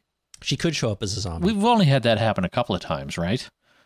Uh, yeah. We've had uh, we've had Shane show up as a zombie. almost instantly after he was killed. Yes. Well, we'll, we'll let that slide. Okay. Uh, we've had uh, Sophia. True. Uh, we've had who else has shown up as a zombie after they died? Uh, Somebody else. Merle. Did we get Merle as a zombie? I think we did because Daryl had to kill him. Remember? Yeah, Daryl had to kill him. Yeah. We had Merle. So we might get Deanna back as a zombie. It's been a while. Uh, it has been a while. That's true. We've had uh, oh, what's her name's sister in the first season. Oh, When she Amy. first came back. Amy, yeah. Yeah, briefly, anyways. Yeah. Um, the way I see this playing out, if we do see Deanna again, is they manage to clear out Alexandria. They take care of all the zombies, and then they have to go through all the houses, you know, looking for any stragglers, or they go back to maybe get Deanna's body and give her a proper burial. They open the door, and oh look, it's zombie Deanna. Yeah, that'd be dumb. Yeah, but Why that- would they go back? well, they have to clear out the house if they're going to move back in, right? So, Yeah. but then again, that many zombies in that house, I'm not so sure that house is somewhere you want to live. It might be better just to burn it down. and Yeah. like sacrifice one house. That's the zombie house, you know? So, Well, there's probably other zombie houses too. So true. And you when can't burn doubt, burn it down. Can't, well, but you can't burn them all down. So, I'm sure you can. all right, who's, uh, you're up next. All right, we have friend of the show Adam in Texas. Holy crap! Did you see the Invincible minifig minifigs during the opening scene? I nearly shat myself. Invincible is Kirkman's other comic, and it is amazing. Yeah, Invincible's pretty good. I've read a bunch of it, but not, I'm nowhere near up to date on Invincible. And uh, stupid me, I saw those little action figures and didn't make the connection to Invincible. But going back now, it's pretty clear that those are the characters from his other books. So good Easter egg there. Yeah, Sally on the internet writes, Holy symbolism. Did you see that? Did you see the ants as zombie metaphor? Very nice. Poor Alexandrians are about to get their cookies bit. yeah, the Alexandrians are are a cookie, Yes? nice sweet cookie left. Why would why would a how old is that kid? He's ten. Yeah, he's young. He might be eight. Why the hell would he leave a half-eaten cookie in the s- side of his room? He's disturbed, Jason. A normal child child doesn't leave a half-eaten cookie. You don't leave a half-eaten cookie. That's like walking out of a bar with a little bit of beer left in your glass. It's just You just not, don't do it. It's just not done. Exactly. Yeah. So he's clearly disturbed. All right, next we have Frank on the internet. Holy crap, I just noticed it's very awkward to to spell pussy. You got to read this right, though. I did. well, okay. As in that infection the wolf is all infected and pussy. In all seriousness, holy crap, did you see Deanna's hand over her hand over her life in the previous episode?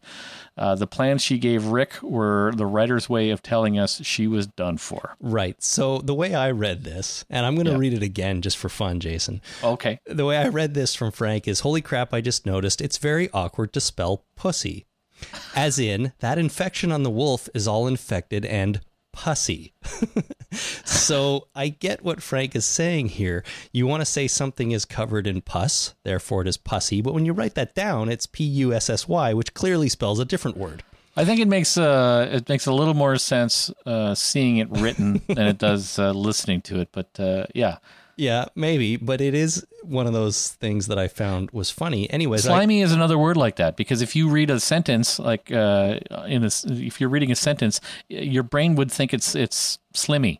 Slimmy, okay. Yeah, so slimy is slimmy and it's kind of weird. It's but it's not quite as awkward as as this situation. No, no, this uh, this is definitely more awkward. Uh, anyways, I went looking and I thought there's got to be a way to make the word pus into an adjective, the adjectival form of the word, right?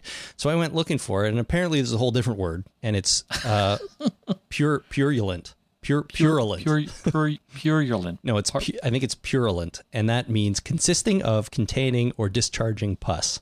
so, Nice. um, purulent. Uh, it is, but it and is not. It is not so awkward to spell the word purulent. Well, it might be because it's difficult to spell. There's a lot of U's in it. and it's harder even to say. It's harder to say, that's for sure. Anyways, thank you, Frank, for making me laugh out loud when I read your email. It was uh, very satisfying. it was very funny. it was very funny. Uh, next up is Sharni on the internet. Holy crap. Tara basically confirmed the old you ain't dead unless we see it when talking to Rosita in the garage. And she did. She said, because Rosita was saying, I feel like Abraham is dead. And Tara comes out and says, He's not dead. I didn't see him die. yeah, So that's true.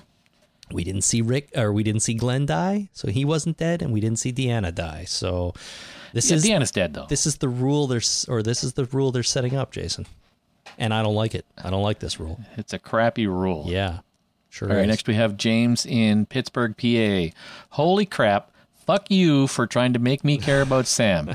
He has spent six episodes hiding upstairs, and I really don't care about him now. No music, juxtaposition, or action makes me like him more.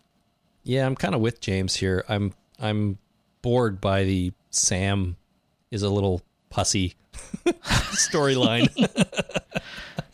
Yeah. so I don't well, know. Well, Sam's got, I think, uh, he I don't know. We're setting Sam up for something. I'm Yeah. not sure what, though. It really Either does. trying to assassinate Rick or trying to get everybody killed for being a pussy. Yes, it sounds like he. it's it does seem like he's going to be the cause of the downfall of this walk through the zombies. So, uh, they're definitely setting him up for something, but we got to wait three months to find out what it is. Yeah. Uh, okay, next up is Gary in Corby, UK. Hi guys, my holy shit moment from the last few episodes is Sam's really bad haircut, even though his mom is a hairdresser. And them boys are never going to take after their father. They are both little fannies. So, uh, Speaking of pussy, yeah, that's the UK version of that. version I- of pussy, I yeah. think so. Thank you, Gary. Well, I mean, uh, I'm just thinking that uh, you know, being if their mother is a hairdresser, uh, you know, the fact that her kids have really crappy haircuts is probably pretty normal. Because who wants their mom to cut their hair, And who, no matter how good they are? And if she's actually a hairdresser, like by profession, who wants to like bring your work home and do it at home on the evenings and weekends, right? You're just going to half-ass it. So Yeah. she half-asses her son's haircuts and saves all of her haircutting power for when she's in the salon. Man, when I was in high school one time, I made my girlfriend cut my hair. Good idea or bad I just idea? I just decided I'm not going for a haircut anymore, and I told her to cut my hair or asked her to cut my hair, and she said no, that's stupid, and I convinced her that it was a good idea. It was a horrible haircut. She really messed it up, but at the point in my life, I really couldn't give a shit. well, I currently hold the world record for longest time going without paying for a haircut. I don't know. It's been 10, 15 years for me. Yeah, for me, it's been since uh, 1990. Oh wow! I started growing my hair in high school, and it got pretty long. Because before that, uh, you didn't. no, Like no, it, no. it just it didn't grow. I st- that's right. It just didn't grow. No, I, I was getting haircuts before that. I was bald till I was 14, and then I decided this year I'm going to start growing my hair. I'm gonna start growing it now.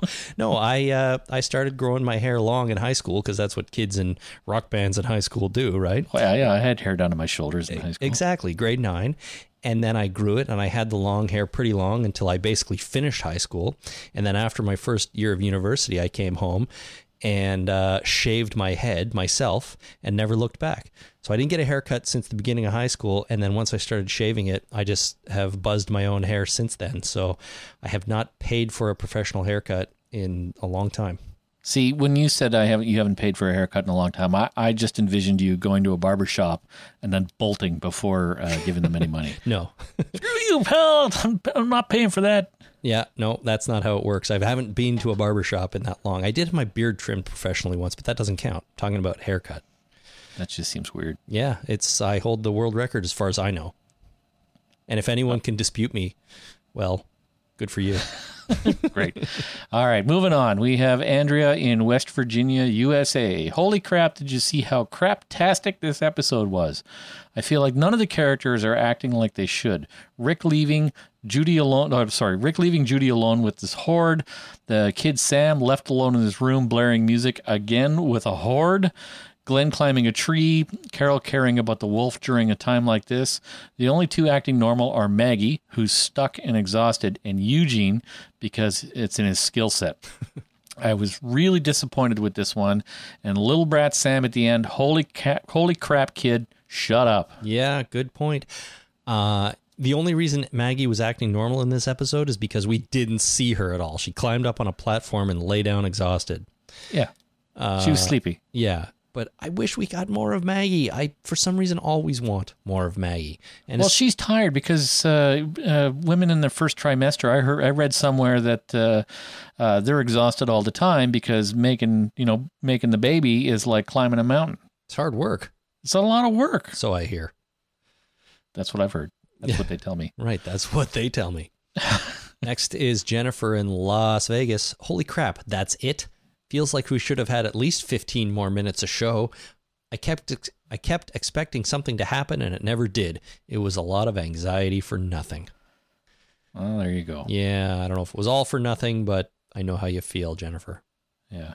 So next we have Michael in London. My holy crap moment was poor Daryl after ha- after having all his bits nicked off him from the Hanson tribute band the other week. Yeah. The only scene he's in this week involves him getting more of his possessions taken.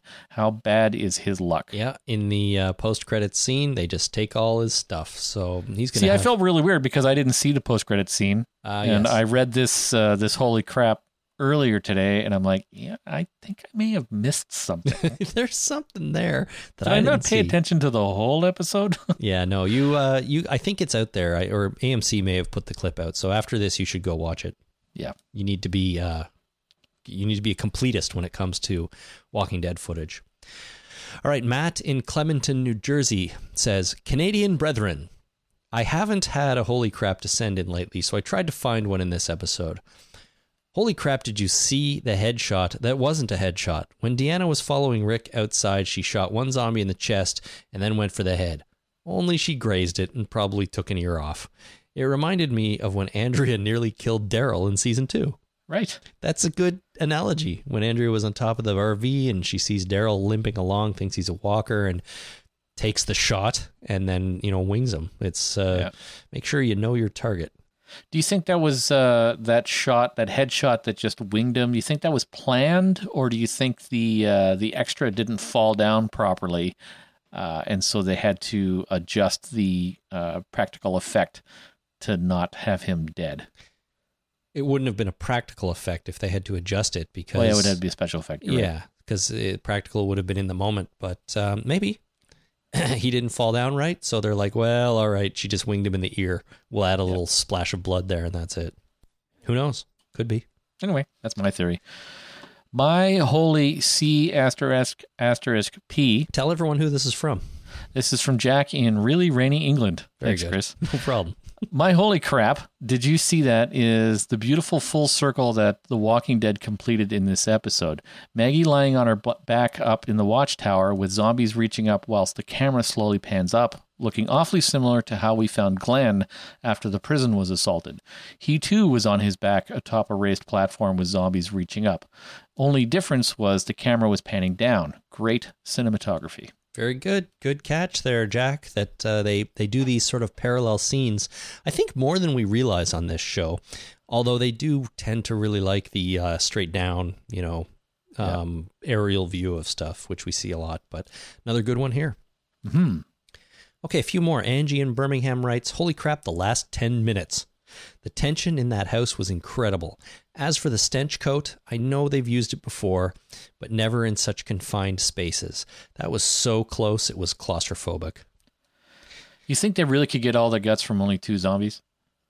Uh, I don't know. There's a lot of guts inside people, but I don't know. yeah, they might have needed a, a bit more. Um, Well, it's not like they didn't have enough, but we just we know that they only took two.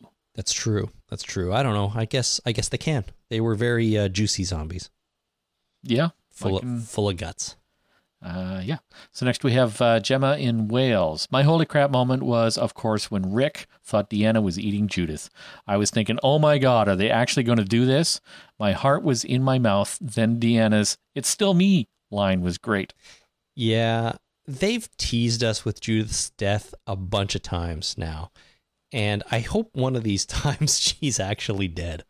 They can't kill a baby on the show. I know we've been through that many times. Not on screen. you You can't do it on screen. They can come in afterwards and go, oh my God, Judith is dead. Well, so what are they going to do? They're just going to string her along and keep her around for the whole run of the show? I guess. Uh, yeah, I assume so. You know, she'll be the last baby standing when You everyone can't else kill. You dead. can't kill a baby on network television. I, I'm telling you.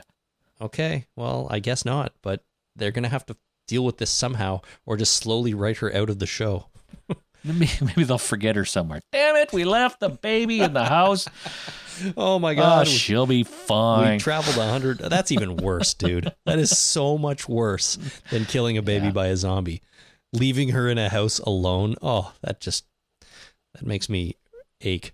That would be so bad. yeah. Finally, Brad of the Dead in Osaka, Japan writes, Holy shit snacks, did you see that? There was a bride walker in the house scene in her wedding dress complete with a white veil. I guess there was some pretty nasty wedding crashers at that wedding. Yeah. I did not see this. I have to go I back. did not either. I have to go back and check this out because that maybe is the first bride zombie. Well, I, it's definitely the first bride zombie we've seen in this show, I think. So, um, good catch, Brad. I'm going to go look for that. I haven't, I didn't notice it, but that's cool. I didn't either.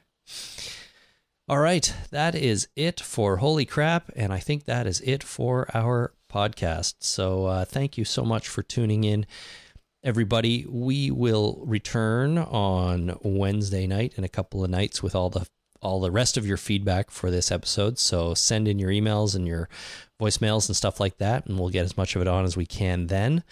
Um, and uh, and then we will probably take a little bit of time off, uh, not too long, of course. Uh, but we won't have new episodes to talk about until February. So, coming up though, we have me going to Walker Stalker Con in New York, which is next weekend. Yeah. So I arrive there on Friday. I'm there for the whole weekend. So uh, if you want to say hi or hang out or or you know buy me a drink, you can do that. Just not too many because I'll have my my daughter in tow, yeah. and I have to stay competent the whole time. and you can't just buy her drinks. Can't buy her drinks unless they're you know juice. Apple juice is fine. She likes Apple that. juice is fine. Yeah. Okay. Um, but I'll be down there in New York slash New Jersey for Walker Stalker Cons. So uh, say hi if you see me, and um, and then we will be at some point reviewing the latest novel in uh, the series of Walking Dead novels written by Jay Bonansinga. So we'll be back to do that over the break, and I'm sure some other stuff as well. Talk about uh, some Walking Dead news, or maybe do a little bit more of a spoiler type episode where we talk about the comics a bit, or talk about what we think is upcoming on the show. So we'll see if we can get that arranged um, and uh, out the door. Um, but uh, that's it. If you want to get in touch with us, you can uh, visit our website at talkingdeadpodcast.com and click on send voicemail to record a message that gets sent in. You can email us at talkingdeadpodcast at gmail.com or find us on Facebook at facebook.com or Twitter at talkingdead. Um, Twitter was way more uh, confusing than usual this week, Jason. I find it. I must be getting old because I find it confusing in general. Well, here I'll Too many hashtags. I'll I'll tell you why. Twitter was super confusing. It's it's confusing on a on a good day for me because of course as everyone knows we share the name with AMC's Talking Dead show which also happens to be hosted by a guy named Chris. So that's confusing to begin with because a lot of people tweet at our hashtag um, or sorry, tweet at us thinking they're tweeting the AMC show. But this week, one of the guests on that show was named Jason. Oh no. It was Jason Alexander, who you may know from such characters as George Costanza. So it was extra confusing having two guys named Chris and Jason on a TV show called Talking Dead. And uh, I can see how that can be confusing. we got a, a I mean people tweeted at us a ton and I tried to follow along and filter out what was for us and what was not but it was getting difficult so um, hopefully they don't do that anymore and I can keep track of what's going on on Twitter and I try to Hopefully they'll just shut down Twitter altogether. yeah save or, us all some or confusion. AM, or AMC's show that would be fine too Yeah, shut down the show. yeah Yeah, just stop the confusion right now. I, I don't see why not. Um, anyways, at Talking Dead on Twitter is us if you want to tweet at us, and uh, hopefully I'll figure out it is for us. Uh, thank you so much, everyone. Remember to use our Amazon link at talkingdeadpodcast.com slash Amazon when you do your shopping there. And uh, we will be back on Wednesday. So until then, my name is Chris. And my name is Jason. Thanks for listening. Ciao.